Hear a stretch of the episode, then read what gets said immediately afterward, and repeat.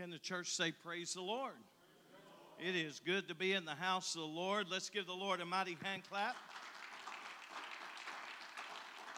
Let's make our webcast audience feel welcome, the church in the balcony. Amen, amen. God is so good. I'm still feasting on this past weekend.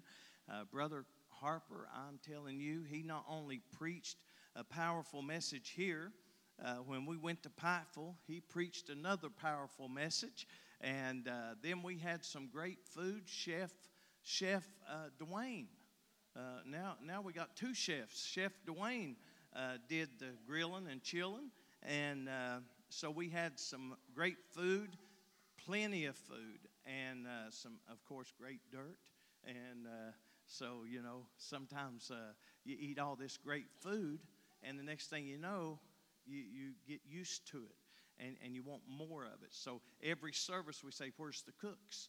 You know, and uh, so we gotta we gotta kind of wait now to get all of our, our chefs back up. But didn't we have a powerful uh, set of services with Brother Harper? Amen. Amen. And um, of course, uh, Sister Emily's a grandma again, and and uh, Amazing Gracie's an auntie again. And uh, so uh, they're all excited. Sister Anita's daughter, uh, I can tell all this, can't I? Sometimes people say, it happened, but don't tell nobody. Don't ever tell a preacher something and expect him to keep it. It ain't going to happen. But uh, Anita's daughter, uh, Tariana, had her baby, and uh, both uh, mama and baby are doing fine. And uh, they had to do a C-section, uh, but uh, everything's fine. It seems that that is more of a norm that you hear in our world today of C-sections, and uh, they they uh, pretty well made it a precise procedure, so they don't expect any complications when they do that. And uh, so we got some we got some new people being born. That's uh, not only associated with the church, but associated with families in the church, and we certainly appreciate Uh, the blessings of the Lord. We used to joke back when we first started in nineteen ninety-seven, seemed like everybody was getting pregnant.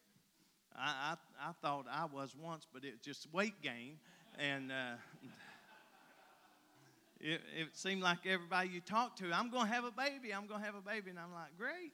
And uh, so we built up our Sunday school through a surge of births that happened in the church. And we said, uh, well, if they don't want to come from the outside, we'll just have them from the inside. And uh, we we saw a lot of our youth that was up in the thirty plus range came through those first bursts that happened over there in Mouthcard, Kentucky. So uh, we're glad for little kids, because without little kids, a church dies. It dies. Amen. Amen. And uh, we are excited about tonight. We're going to uh, get right into the service and the song service, but we have just a few announcements that we want to make mention of. Don't forget the Christmas program sign-up is on the back podium. I've seen some new signatures on there, so keep on filling that up so Sister Pam will have uh, a lot to work with. And, and if I, I've never seen a director of any play say, oh, sorry, we, we done got enough. You know, it's always they need more. So if you want to sign up, it's still back there. Uh, also, let's remember our homecoming service coming up. That'll be next month, and that's just one month away. October the twenty-first at seven p.m. and October the twenty-second at eleven a.m. Brother George Scott is going to be with us, and I'm expecting him to preach the house down. Amen. And then we're going to have Harvest Time Crusade, and that's going to be November the seventeenth, seven p.m., Brother Buddy Puckett. Saturday, November the eighteenth, seven p.m., Brother James Chesser. And then Sunday, November the nineteenth at eleven a.m., our good friend, Brother Michael Maupin, is going to be with us. So I'm excited about the upcoming uh, two months, and actually three months, because we'll have our Christmas program the second Sunday in December. And also, always on the last, Jimmy Dove, always write these down. On the last, I kid him, on the last uh, day of December, uh, we're going to always have our New Year's Eve celebration. So we always have a great time with that. Uh, we take we take uh, uh, time and just have a great time of gathering, singing, worship, praise, and we just want to ring in the new year with some worship and praise and thank the Lord that we made it through the old year. Amen. So you don't want to miss that. Also, we got some prayer requests that we need to make mention of. Um, we have, uh, I'm going to mention the last ten of these. Let's remember Danny Ratliff. Sister Pam is not feeling well this evening. She's, uh, of course, if you've seen her face and neck, uh, you know that she has a tumor there. And it is pressing against uh, the nerves and other things, and she's going to have surgery in October. And uh, so we need to be in much prayer for her, that that surgery will go well. And also, let's remember Gina, Roger McCoy, Joe Justice. And it's good to see Sister Debbie here tonight. Amen. I'm glad to see you in the house. Brother Josh Casey texted me earlier today, and he said that he's got a runny nose and stuffed up head and uh, sore throat. So he says, I don't want to bring anything in on anybody. And uh, so he's at home, hopefully watching uh, the webcast, but let's uh, be praying for him. Uh, my brother-in-law, Charles Wolford, let's remember him in prayer. Uh, he will have to go for a heart stent uh, pretty soon. And then they're going to have to figure out when they can do that artery in his uh, carotid artery. So uh, we we want to be in much prayer for Charles. And if you have a prayer request you'd like to make known just by the raising of your hand, the Lord sees that. He knows what that represents. Could we all lift our hands right now and believe the Lord is going to touch? Lord, we come before your presence, and we thank you, Lord, for this opportunity that you have given us to be gathered here together tonight to worship you in spirit and in truth. I pray, Lord, that you would move in a mighty way, that you would touch lives here tonight. Those that are sick, that they'll be healed. Those that need direction, that they'll get it. Those that's looking for answers will find it. Lord, I pray that you would touch each and every one with a special blessing. I pray, Lord, that you would touch those watching by way of webcast. I pray that you would just go in their homes and bless them where they are. I pray that you would bless Brother DeBarge tonight, Lord, as he delivers the teaching so that we can learn more about how to have revival. Lord, I pray that you would move in a mighty way for everyone in this sanctuary. You know why their hand was raised. You know what they have need of, and we're going to look unto you, the author and the finisher of our faith, and we give you the praise in Jesus' mighty name. Amen, amen. Let's give the Lord a mighty hand clap.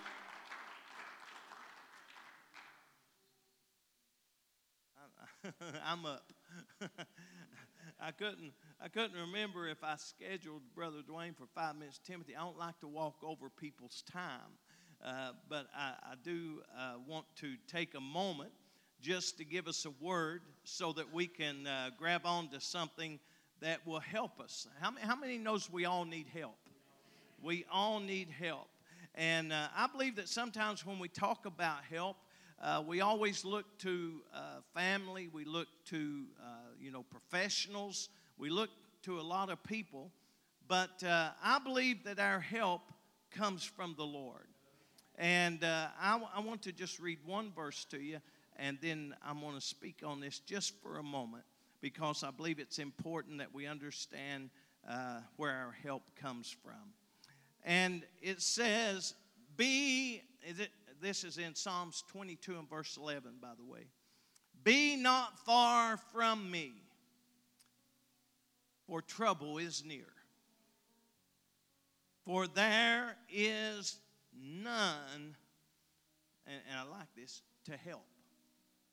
Because, you see, this cry was, there's a lot of stuff happening around me, but I just feel like there's none to help. But the great thing is, even though it felt like many bulls have compassed, the, uh, compassed me, and strong bulls of Bashan have beset me round, they gaped upon me with their mouths as a ravening and roaring lion. I am poured out like water. All my bones are out of joint. My heart is like wax. It is melted in the midst of my bowels. My strength is dried up like a potsherd. Sounds like a, uh, he's having some trouble and having some struggles like we all have. Sometimes you just wake up and you say, man, I feel like all my strength is gone.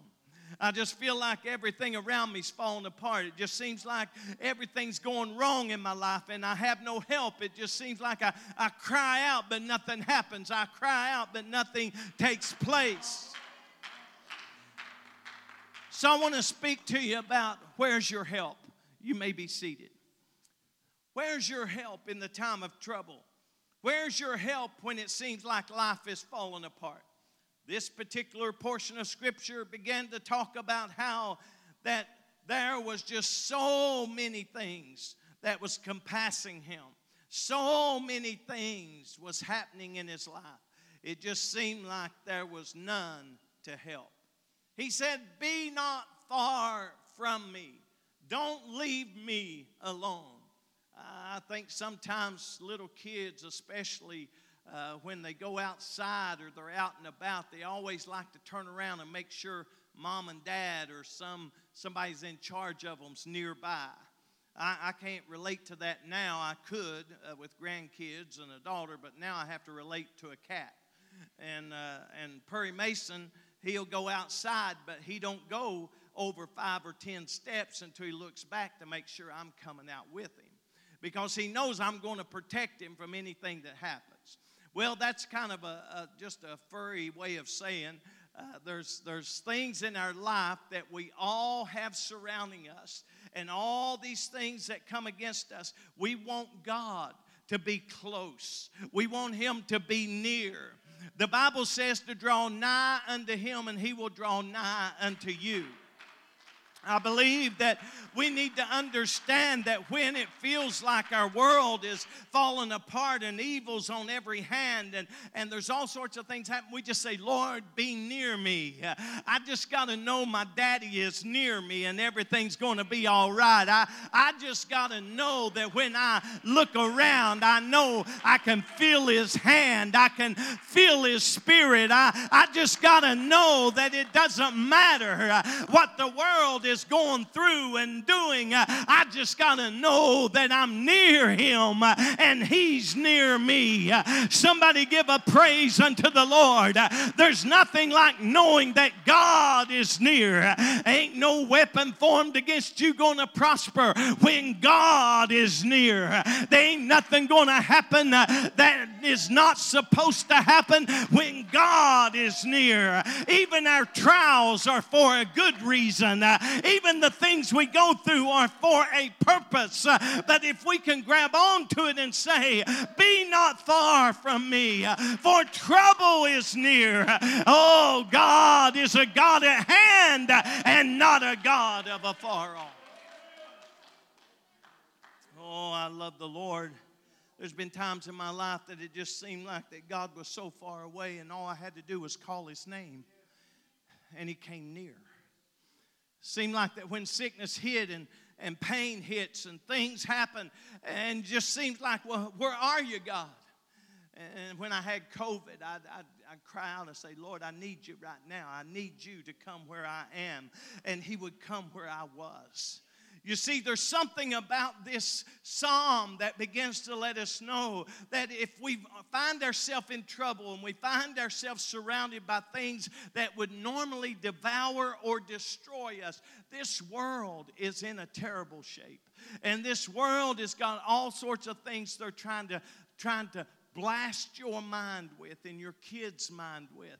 In fact, it's such in such a bad shape that many people are falling away from truth. They're falling away from the Lord. They're giving up. They're walking away because of all the things that's going on, and they think, what's the use? I tell you what's the use. We need to say, God, be near me. God, come where I am. Don't leave me by the wayside. Don't leave me. Don't let my bones be out out of joint. Uh, anybody ever had an arm out of joint or a shoulder out of joint or a knee out of joint? Uh, oh, it's painful uh, and you can't hardly walk or you can't hardly move.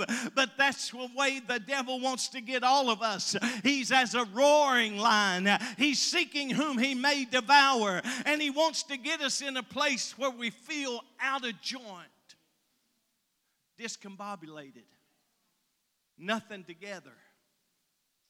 You ever, you ever woke up one morning Seemed like everything was scattered. Scattered brain. Anybody ever had a scattered brain? Besides me? Yeah, you get up and you try to think of something and you can't think of nothing, and you try to you try to figure out. You walk in a room and you say, well, I can't figure out if I just come in or if I'm getting ready to leave. You wake up some mornings and everything's discombobulated. All you younger people, you you just sitting there, oh, them old fogies, they just, that's just the way it is when you grow old. No, I was young. I've been young. Now I'm old. I've never seen the righteous forsaken nor seed begging bread. But I have had times in my life when I just needed to say, Lord, be near me. Come to me. Said, my strength is dried up.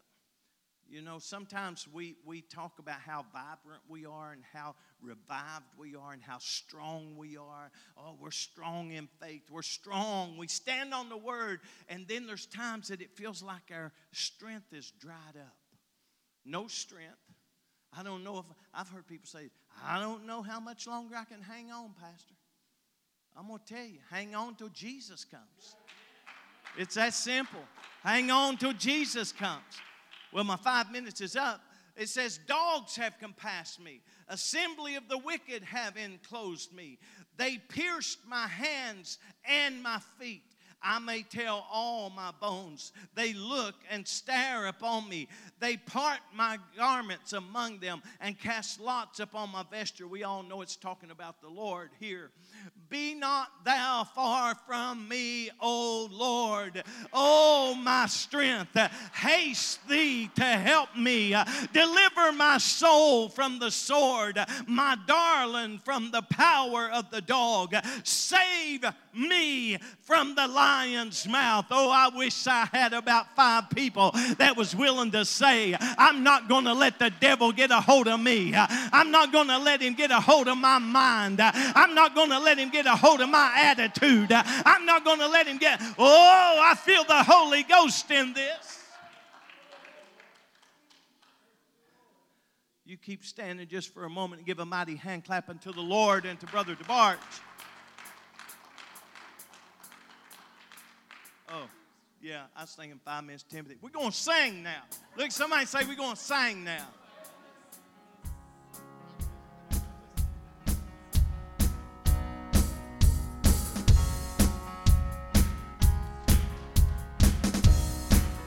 Blessed be your name in a land that is plentiful, through streams of abundance. Blessed be your name. Blessed be your name. When I'm found in the desert place, go walk through the wilderness. Blessed be your name. Every blessing you pour out, I'll turn back to praise. When the darkness closes,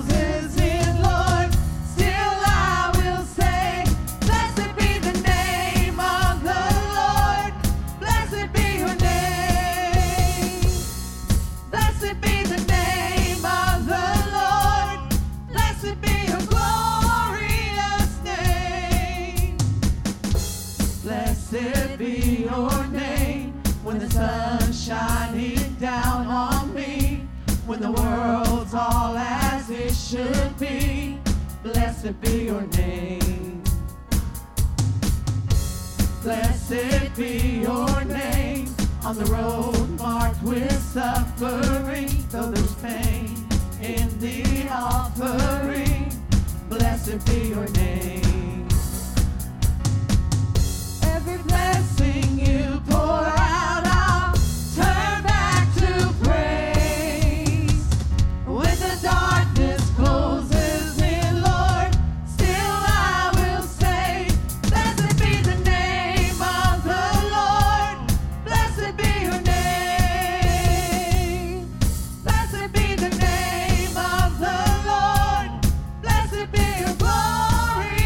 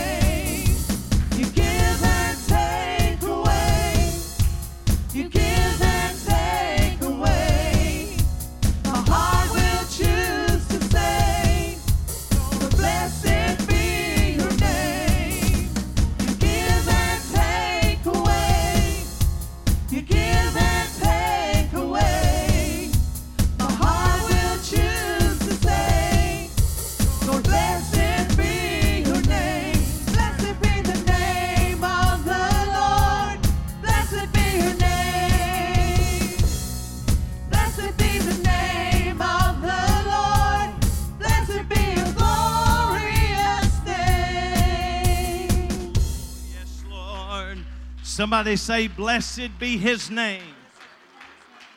Bless the Lord, O my soul, and all that is within me. Bless his holy name. Hallelujah. We're going to uh, take up uh, today's offering. We're going to ask our ushers to come and uh, give as the Lord blesses you. And uh, we know that the Lord will bless you above and beyond. Any investment you do in his kingdom is an investment better than the local banks or any of the money markets that's out there. Just invest in the kingdom of God. Lord, we come before your presence. We thank you for this opportunity to give. We ask, Lord, that you would move in a mighty way for each and every one that gives, Lord, that you would just open up the windows of heaven and pour out blessings. There won't be room enough to receive. Lord, I pray that you would just help us all understand that by giving, we're going to send missionaries to places we can't go. We're going to have youth programs, and we're going to have revivals, and we're going to have guest speakers, and we're going to be able to do things, Lord, locally that we would not be able to do. And, Lord, we ask ask that you would move in a mighty way in, in the giving tonight, for it's in Jesus' name. Amen. Walking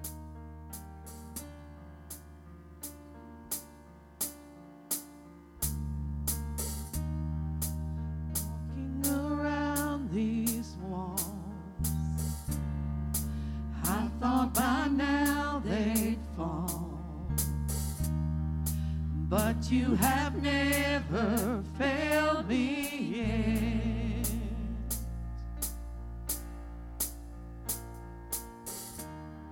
Waiting for change to come, knowing the battle's won.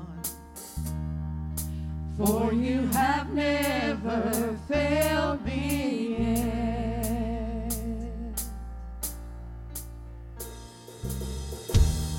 Your promise still stands. Great is your faithfulness, faithfulness. I'm still in your hands. This is my confidence. You've never failed me yet.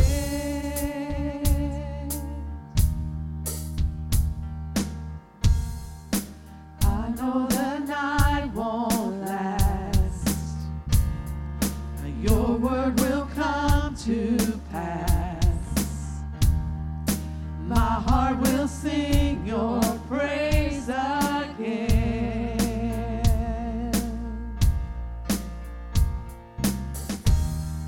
Jesus, you're still enough. Keep me within your love.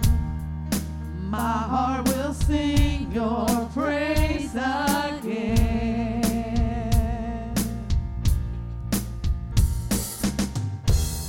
Your promise still stands.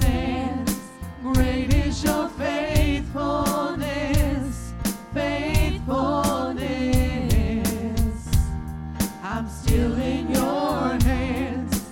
This is my confidence. You've never failed me.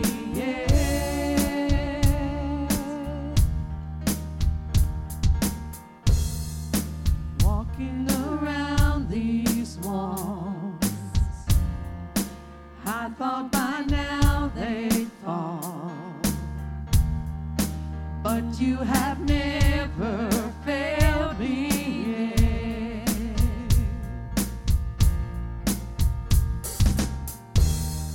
Waiting for change to come, knowing the battle's won.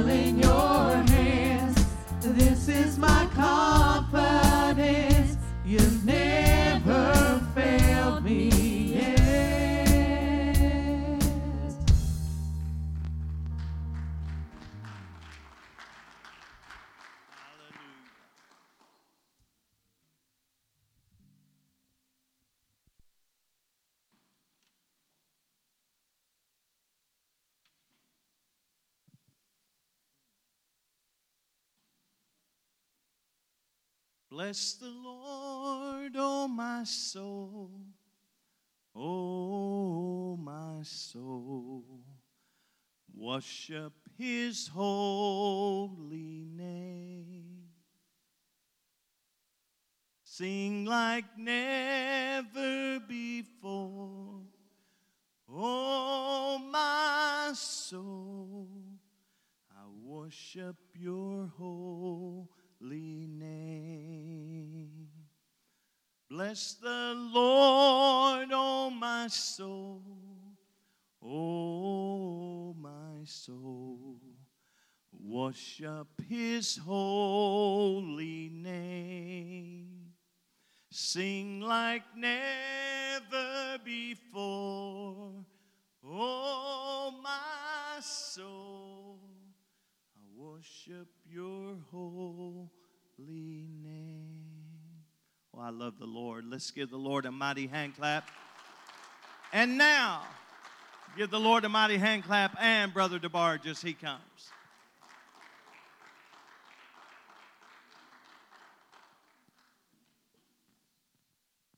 I know that hand clap was appropriate for me approaching the platform or approaching the pulpit, but let's give the Lord a better hand clap of praise right now. I asked Brother uh, Dwayne to, to help me tonight, so I'll, I'll better explain this here in a little bit. Just like that, brother. Appreciate it. I am so grateful to be here tonight. There's so many places that a twenty-four-year-old young man could be on a Wednesday night, but I'm glad to be saved by the presence, by the Spirit, by the blood of the Lamb, by the Lord Jesus Christ. I'm saved because I followed the plan of salvation. I've repented of my sins, turned away from my wicked ways. I've been baptized in Jesus' name, and I've received the gift of the Holy Ghost, evident by the speaking of tongues. I'm so grateful to be here tonight. Uh, I'm thankful for everyone that is able to be here tonight, that has attended, has joined us. Um, keep my wife in your prayers. I want to give her honor. I love my wife. Give our pastor honor. Uh, I do not take this opportunity lightly. I want to give everyone that is here tonight honor for being in the presence of the Lord when this world has drawn you to do other things tonight. Amen. Keep my wife in your prayers. She's uh, battling sickness in her body. So grateful that we are all here tonight. Tonight, quickly, I want to move into the word of the Lord. We find ourselves at Ecclesiastes seven and ten. Ecclesiastes seven and ten. And it says, "Say not thou, what is the cause that the former days were better than these? For thou dost not inquire wisely concerning this." Let's go before the Lord in prayer. Lord, I ask right now that you begin to move in this service, move in this place, move in our hearts and in our minds.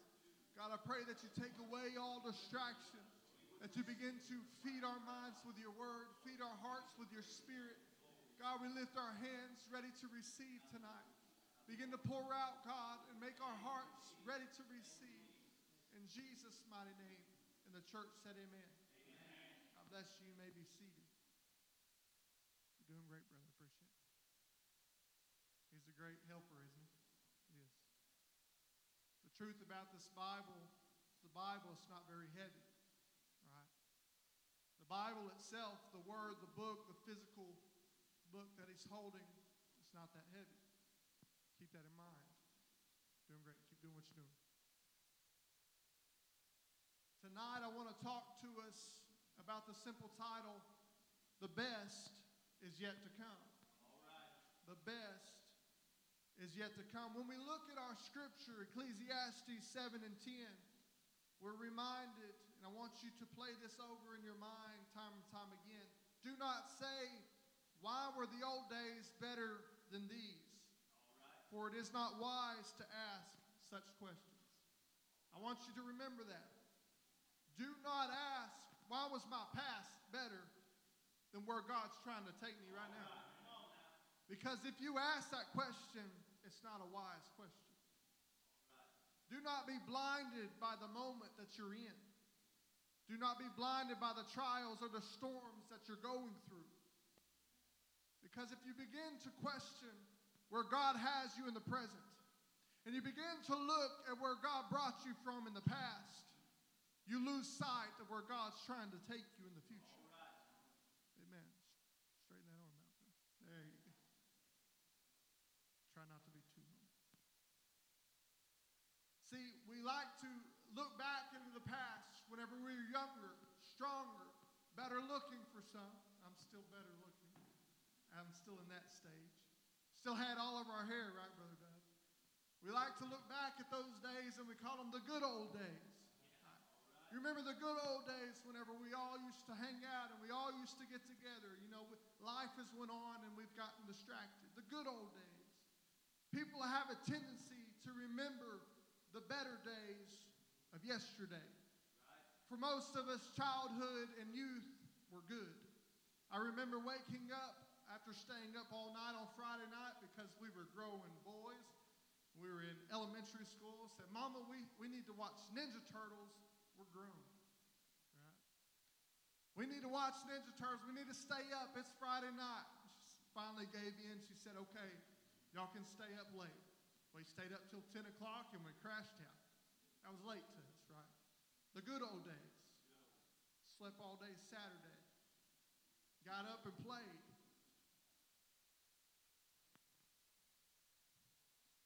Those were the good old days.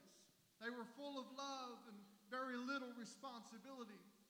You see, the same principle applies to being born again. Whenever you're born again, there is there is this uh, this idea over here. I'm gonna bring our attention over here. There is this idea. If you need to, you're able to bring down. There's this idea. Whenever you are born again, that's the best time to live for the Lord. Why? Because all of your pain, all the worry that you've been living in for the entirety of your life without Christ, it's all gone now. You have a revelation of who Jesus is. You've been born again. You've been baptized in Jesus' name. But now you're baptized in Jesus' name, but you're still walking through the same old world. You're baptized in Jesus' name, but yet you have to go to the same job with the same people. The good old days. The same principle applies to being born again. There will never be a revival like the revival in which you received the Holy Ghost. I'm getting to you right now, brother. This is the danger of looking back. You see, time has a way of distorting truth. I know it felt like time was just dragging on. Y'all all saw him begin to, to struggle a little bit. I'm pretty sure I see sweat beads coming down his forehead. I appreciate him. He's the truth. You see, I reminded you or told you about the truth about this word in the very beginning of my message. The truth about this Bible, the physical book that he's holding, it's not that heavy. Amen. So we walk through life with things that are not that heavy. Right. But when we begin to try and hold them on our own, when we try and do things on our own, our mind is taken away from the truth. And now we're focusing on the pain. We're focusing on what is uncomfortable. We're focusing on what this world is trying to get us to focus on, what the adversary is trying to get us to focus on, instead of focusing on the Word of God, instead of focusing on our relationship with Christ. Instead of focusing on this and reading the words that are between the, the, the, the binds, we begin to focus on the pain of having to hold it. If the adversary can get you to focus on the pain instead of focusing on who you're trying to hold up, get a hold of, he's going to win every single day. He's going to win every single battle. He's going to win every single trial. But if you're reminded, hey, I'm not having to hold this alone. I'm not having to do this alone. I'm not having to walk through this world alone. I am not alone because I am born again child of God. All right. Thank you, brother. I appreciate it. Can we give my, my helper a hand clap? He did a great job.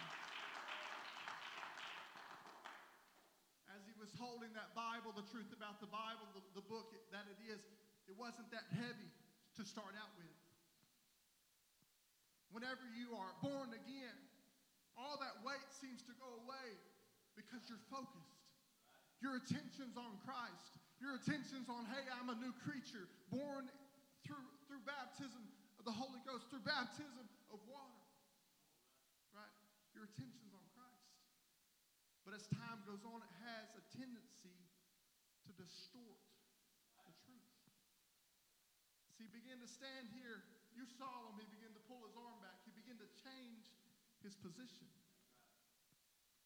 I said, hold on, brother. The truth is that Bible's not that heavy. Hold on to it. Keep it out straight.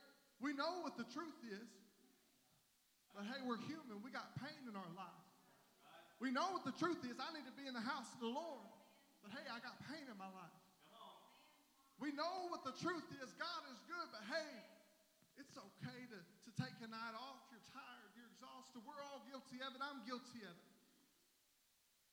Our attention is taken away from the truth because it's just been a few years since I was saved, you know. And whenever I was saved and whenever I was brought out of this, this awful world, and whenever I had the revelation of Jesus Christ and who he was, and, and he gave me the, the, the image of myself being saved in the altar, nothing could get me to take my attention off the word. Nothing could get me to take my attention off of him. But time began to go on. Amen. I had to go through the same things. I had to go to the same school. I had to go to the same friend, around the same friends. Right, and time begins to distort our truth. We as human beings tend to remember the extremes. Throughout their forty years, or their forty-year journey in the wilderness, the mixed multitude of Israelites continued to look over their shoulders, regretting what they had left in Egypt. Listen, the only time that you should look over your shoulder and regret what you left is if you have left the presence of God. If God has allowed you to leave a bad situation, if he's allowed you to leave something that was not a part of his plan, you better not be looking back at it. If you pray time and time again, God, deliver me from this situation, God, deliver me, this situation's going to kill me. And finally, he says, okay, uh, pack your bags, uh, have your rod in hand, have your shoes on your feet, and get ready to go. Because whenever I say go, you better move. Yeah. And he finally does this for you. You've been begging, you've been supplicating. You've been saying, God, move me from where I am. Yes. And he finally does. And you begin to go. You realize that the other side's not as green as you thought it was going to be. You realize all the stories of, of the journey. You've heard the stories of the, the, uh, the promised land, but you never really thought about the journey that was going to have to be taken to get there. Amen. Church, God never promised. I love that song. He never promised that the cross wasn't going to get heavy. He never promised that the journey to eternity with him was going to be easy. Right. In fact, he said we're going to be persecuted for his name's yes. sake. We're going to be ridiculed because we love Christ. If you're living in the same world that I'm living in, you're going to be ridiculed for loving Christ. Right. Amen. We remember, excuse me, we remember the fish we ate in Egypt at no cost. Also, the cucumbers, the melons, the leeks, the onions, and the garlic. But now we have lost our appetite. We never see anything but this manna. What should have been praise is unto God. In Numbers eleven, five through six, what should have been praise is, hey, I used to be in Egypt where, yeah, the food may have been good, but the servitude that I was having to give for it was not good. What should have been praise is turned into complaints. Yes. It's dangerous when we begin to complain about God's provision. Right. Thank you, brother. It's dangerous when we begin to complain about how God's leading us out of our Egypt. All right. Because they were in their wilderness and time began to go on, the forty years, maybe even ten years into that forty years, time began to distort the truth. Truth of the matter is, God led them out of a bad situation. But because they were having to deal with a little bit of pain, they were complaining. What they should have been doing was worshiping. Right now, church, God has led us away from a lot of things. I've heard about some of the individuals that might have been in this church before. I've heard about the things that have come against this church, the people that have come against this church, and I was not here to see it. And you may be upset because there's not as many people on the pews as there used to be. This might be our wilderness. Do not get distracted by the pain and lose sight of where God's trying to take us. Right now, these starting points, right now the scripture that we're preaching, right now these prayer meetings that we're having, that we need to be having when we come to the house of the Lord early, we need to be in a prayer room, right? Because we understand prayer works. That's what's going to keep our attention on Christ while we're going through our wilderness. Somehow in their minds, they revised history. It began to contort to fit their desires. And they remembered abundance of food, but at no cost. How quickly they forgot the sting of the whips across their backs, the hours of toil, and the threat of death for that food that had no cost. Time has a way of distorting the truth. The good old days were not the best days. Amen. Whenever we begin to look at our past, we think of all the good times. How often do we look back at all the things that were wrong in our past and say, thank God for bringing me away from that. Thank God for having enough mercy from keeping a, a dumb kid alive long enough to be saved. All right. Looking backwards is non-productive. We are directed in Scripture to be forward-looking and not backward-looking.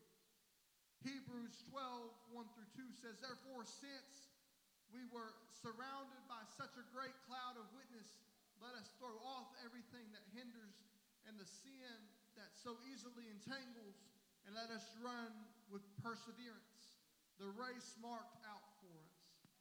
Let us fix our eyes on Jesus, the author and the perfecter of our faith, who the joy, or who for the joy set before him endured the cross, scorning its shame, and sat down at the right hand of the throne of God.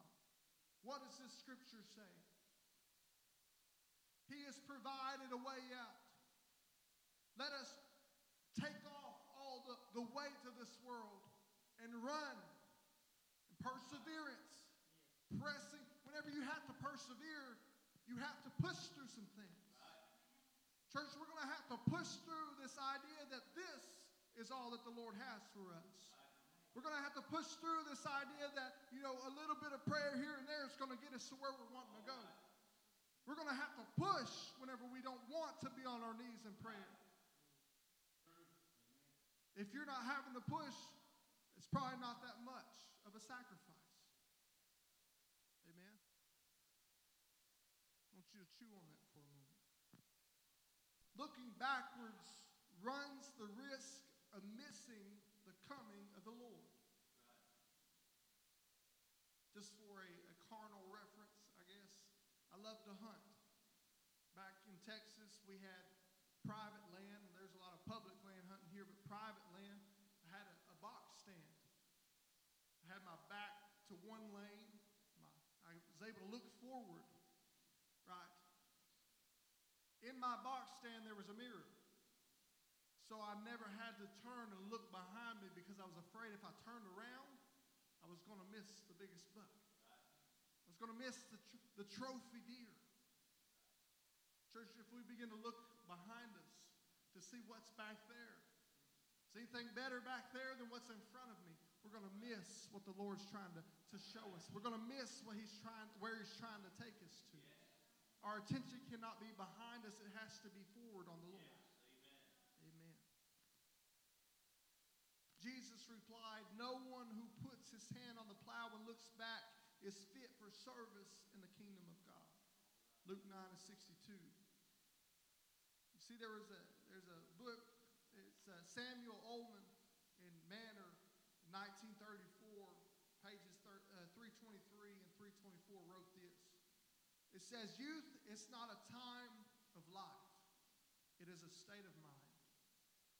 Youth is not a time of life; it is a state of mind. Nobody grows old by merely living a number of years. People generally grow old by des- deserving their ideals. See, years may wrinkle the skin, but to give up enthusiasm wrinkles the soul."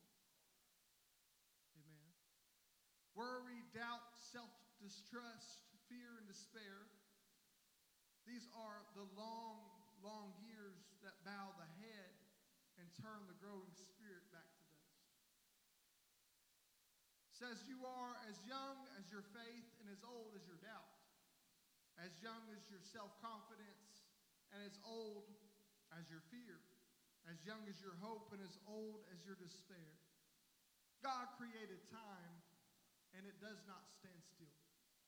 But what we gathered from this short passage of this book is that time is not what's going to hinder us from praising the Lord. Time is, may break down our body a little bit, but as long as I keep reminding myself in my heart and in my spirit, I'm young enough to jump. I'm young enough to clap my hands. I'm young enough to open my mouth and worship. I'm young enough to run the aisles. I'm young enough to, to open my Bible and begin to read the words that are printed on there in black and in red. I'm able. I'm young enough. Hey, someone might come up to you and say, brother, you don't understand. Preacher, you don't understand. How many times have you heard that? Preacher, you don't understand. You see, I, I got a bad back. The Lord can heal that. Preacher, you don't understand. I'm old. I can't jump like I used to. No one's asking you to jump like you did in the past. They're still asking you to praise the Lord. I can't clap on beat. I'd rather you clap off beat than sit there with your hands in your pockets. Doesn't say make a, a good noise. It says make a joyful noise unto the Lord, because that's praise unto the Lord. Amen. We clap our hands because it's worship. We clap our hands because it's praise. Not to tickle the ears of the preacher, to let him know that you're listening. Amen. The Lord made today for living, not for surviving. Does that make sense? We don't want to just make it through another day. Yeah. How you doing, brother? Oh, I'm making it another day. How many times you heard that? I'm making it. I'm making it through another day. I want myself. You can do what you want. I want to respond with, hey, I'm doing great. The Lord woke me up this morning. He started me on my way. I give him the glory. I give him the praise.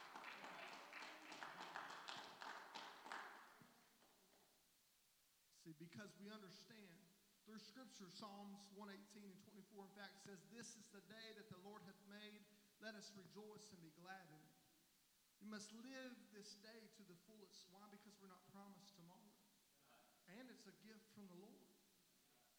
By not taking full advantage of the day that he has given right now and looking forward to where he is taking us, we're saying his gifts are not that valuable to us. Jesus came to bring life. John ten and ten says, I have come that they might have life and have it more abundantly. Amen. It is imperative that we not only live life to the fullest, but that we do not waste it. Ephesians five fifteen through sixteen says, see then that you walk circumspectly, not as fools, but as wise, redeeming the time because the days are evil. Ephesians five and sixteen says, the foolish person has no strategy for life and misses opportunities to live for God in an evil environment. Wherever you go in this world, there's going to be an evil environment. Amen. And you might be the only light that God has placed in that evil environment. So if you do not take advantage of the day that the Lord hath made, somebody could miss out on being drawn to the Lord because we don't want to be uncomfortable. We don't want to be led by Christ. Because I had a long day. Amen. Every church service should be the greatest church service. Each, church, each service should be from the Lord. For where two or three come together, or where two or three are gathered in my name, there I will be in the midst of them. That's Matthew eighteen and twenty. To tell God what we need in a service could cause us to miss his will. If God's will is for you to come into a service and lay hands on somebody and for them to be healed, but you're so distracted with what you desire, what you want, and what you need, we could miss his will. Amen. Never try to make things happen. Amen. Especially whenever you're trying to pray someone through to the Holy Ghost. Do not try to shake them into receiving the Holy Ghost. Do not try and, and, and bend their neck over backwards until they look like a gymnast. You cannot make something happen that the person doesn't want to happen, one, and two, that God is not ready to perform. But you ask God, have your way and use me as a vessel. That is how the Lord's will is done. Amen. Never try to duplicate a former church service. That's very important. We need to understand that every service is unique because God's Spirit, He is powerful enough to do things differently every single time. By us trying to replicate a real good pray-through, shouting service, we're limiting His abilities and His power, and we are blocking His will. No two services will or should ever be the same. See, we need to be looking forward. There are things that we can do to make each service the very best. You have not experienced the best church service yet. The days of yesterday were not better. The best is yet to come. Listen, if we had a great service on Sunday, we should come here Wednesday night, and we should come here next Sunday trying to have a better service. If God moved in this place, we should come expecting He can move even better the next time.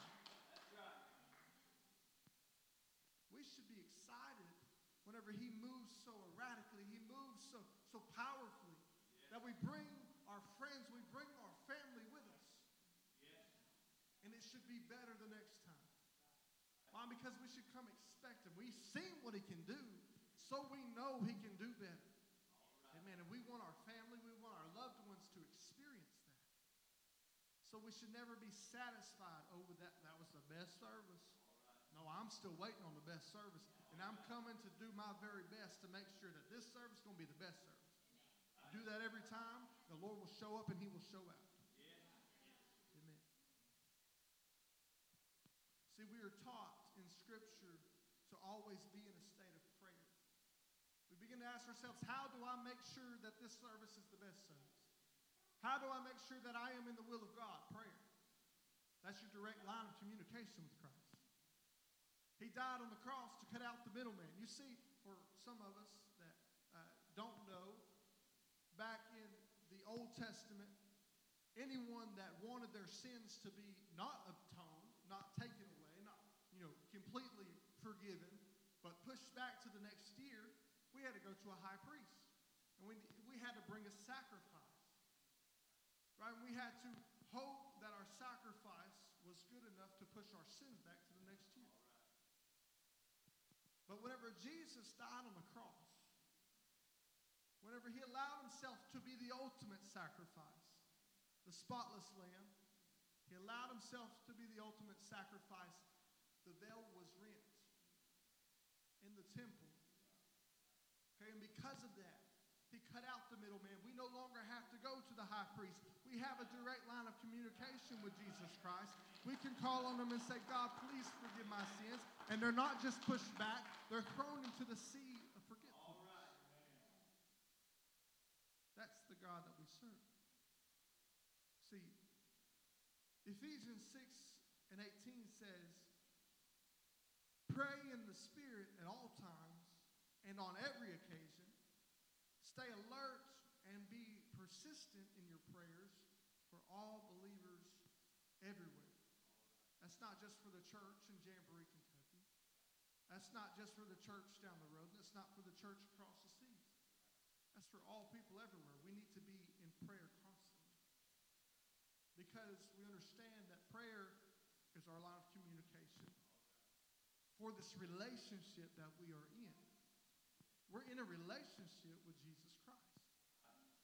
And if I'm in a relationship, a good friendship with Brother Doug, and I ain't talked to him in ten years, and I come up and I smack him on the back of the head, he might turn around and smack me right back. Because we hadn't had that communication. We hadn't had that, that strong bond in our relationship. Hey, right now we can cut up and we can laugh together and we can praise together because we have that close relationship, right? It's the same way with Christ. Why should we go through a whole week without ever talking to Him and then come here on Sunday, Lord, please heal my dog. You know, heal, heal everybody in my family. Bring them away from a life of sin. He's like, who are you? I don't know you. You You're like that cousin that shows up when you need money. I, I don't know you. I told someone today, a, a person at work, we was talking about our relationships with God. I said, I want to make sure I have a good relationship with him. I said, in a funny story, I actually tell the Lord my name every time. I said, Lord, it's Caleb DeBarge. And I said, I know whenever Scripture says, you know, he wants to know you, or he'll say, depart from me, you worker of iniquity, I don't know you. I know it's not talking about your physical need. He wants to know your heart. He wants to know your spirit. But I like to show up in prayer prepared. I'm like, Lord, it's Caleb DeBarge. I want you to search my heart. I want you to search me. I want you to know who I am. Because I want to be prepared for whenever I show up to those pearly gates. I don't want him to have to even look. I want him to say, hey, that's Caleb DeBarge. He told me his name every single time. Right. We need to be prepared. And the way that we prepare is praying, fasting, and supplication. Amen. See, prayer is the precursor. It prepares you. It prepares your spirit. We should pray, God, creating us a clean heart and renewing us a right spirit.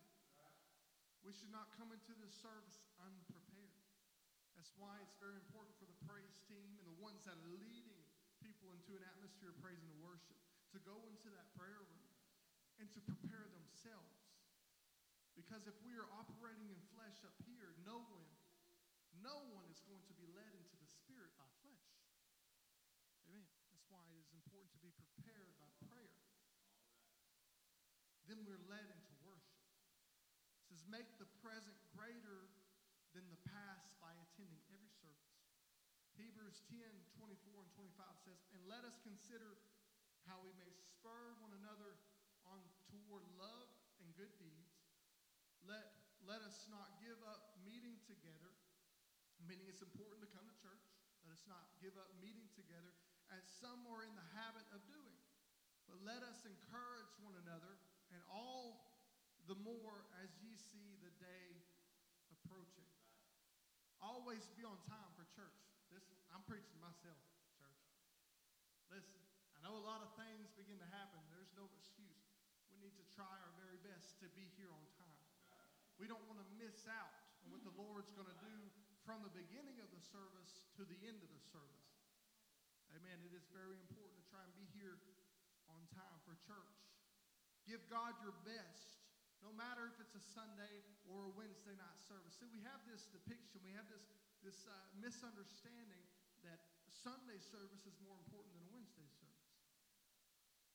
You see, a lot of times you get more meat on Wednesday night service.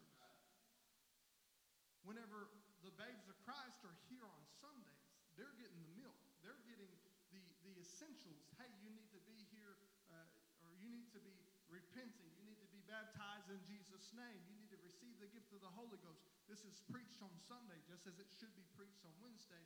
But our salvation, the way that we live as Christians, the, the things that we have to do because it's according to His Word, that's where we learn on Wednesday night. It is just as important to be here on, on Wednesday as it is on Sunday, because every service is important.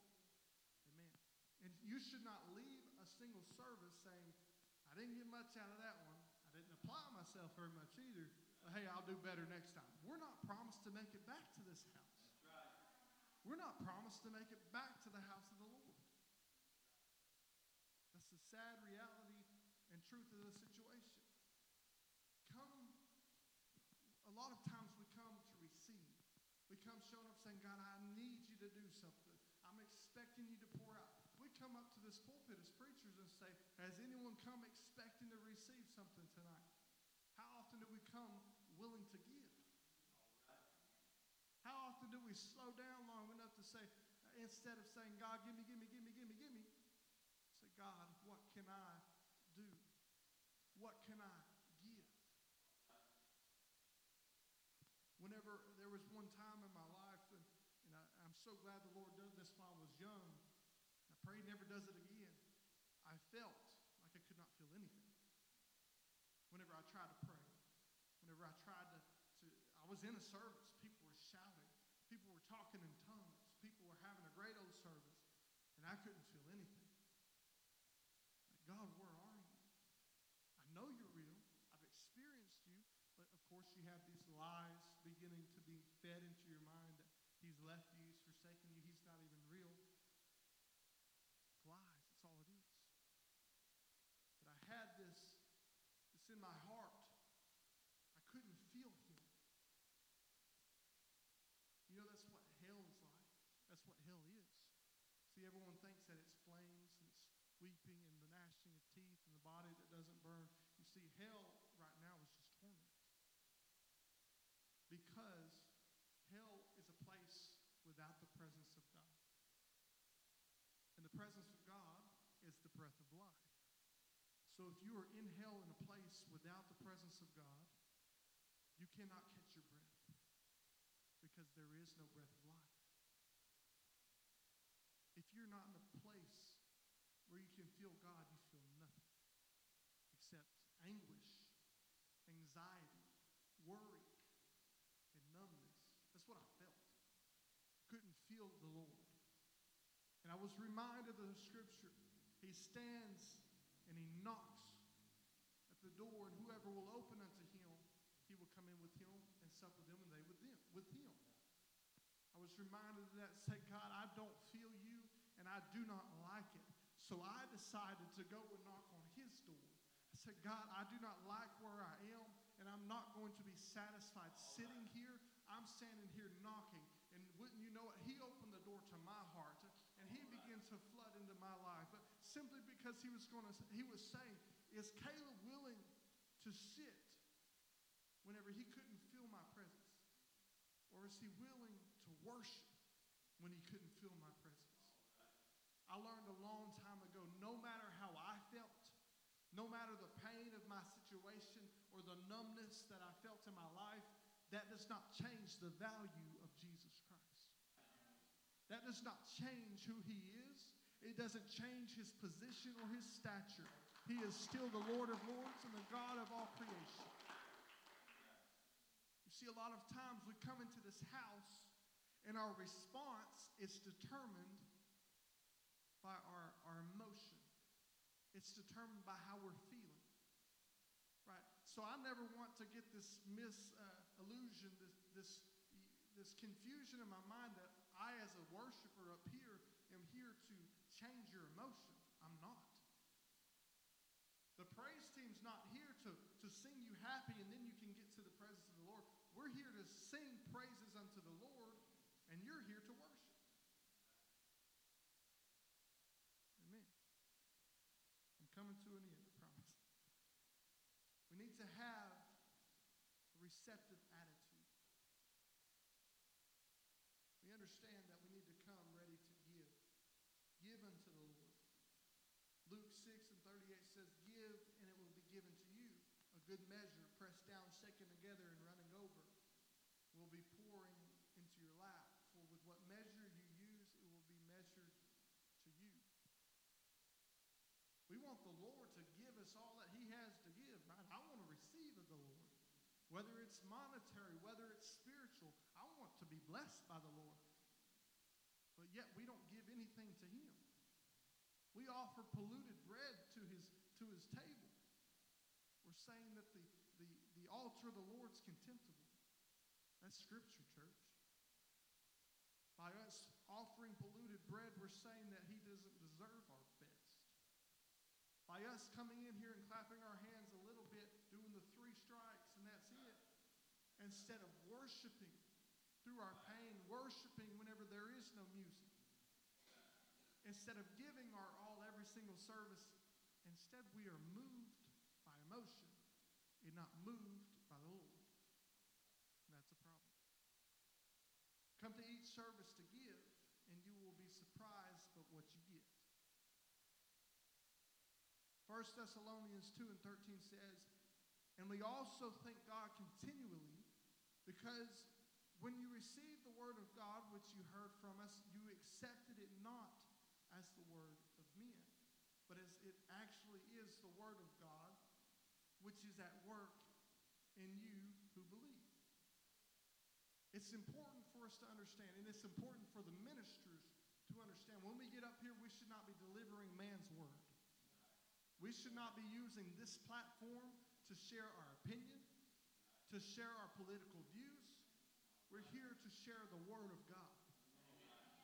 I told the Lord before I got up here today, I want him to use me as a vessel, pour out his spirit and his desires, and then put me back on the shelf. Move me away. We need to be willing to be used, see what we can do for the Lord, be willing to give instead of always wanting to receive. I'm coming to an, to an end, and the praise team can come. Do not be like the rich young ruler that Jesus challenged. Looking at Luke eighteen, twenty-two, and twenty-five, it says, you still lack one thing. Sell everything you have and give to the poor, and you will have treasure in heaven. Then come and follow me. That's powerful, right? See, to somebody that doesn't have much, it's not that hard. I don't have too much to give away. You know, here, have it. I'm going with Jesus. But for someone that has all the things that people envy, for someone that has all the things that people desire, when the Lord says give it up, are you willing?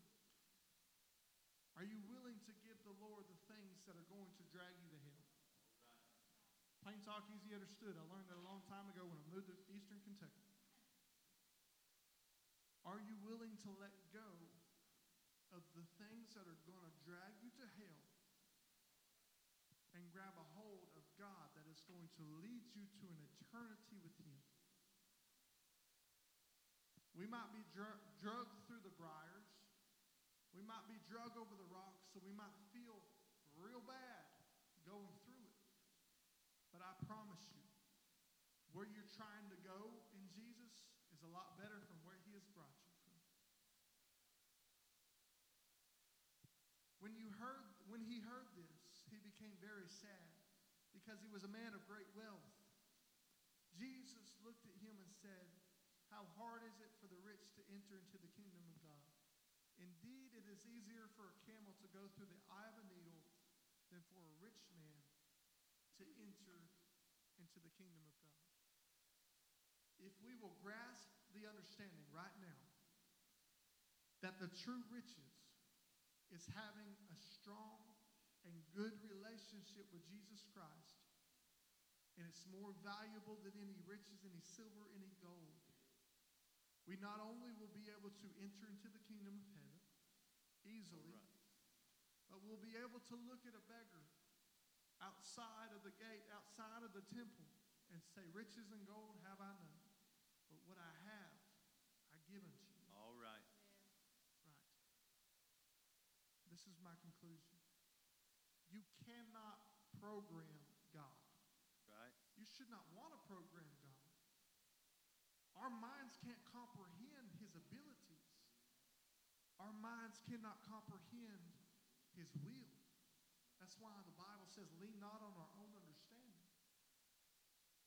Never imitate yesterday's service. Right. Live and worship in the present. I never want to be standing in this altar and thinking of how it used to be, how I used to be able to worship. All right. How I used to be able to jump, how I used to run the aisles. Because if you're always looking at how it used to be, you'll never be able to, to worship freely in the moment. Allow the free moving of the Spirit.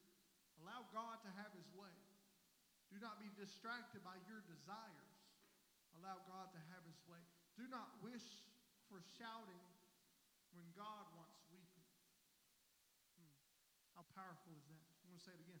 Do not wish for shouting when God desires weeping. All right. We're moved by emotion. A lot of times when somebody's shouting, it's because they are emotional. God is moved by weeping. We're reminded of, of Mary and Martha. Martha come out shouting, if you would have been here, if you would have showed up on time. She was being real loud. She was emotional. She was shouting, if you would have been here, my brother would be alive. God was annoyed. He was not moved. But when Mary shouted, and she fell at his feet, and she began to weep. Said, God, Jesus, if you would have been here. She's weeping, tears flowing down her face. If you would have been here, my brother would still be alive. That's when Jesus was moved.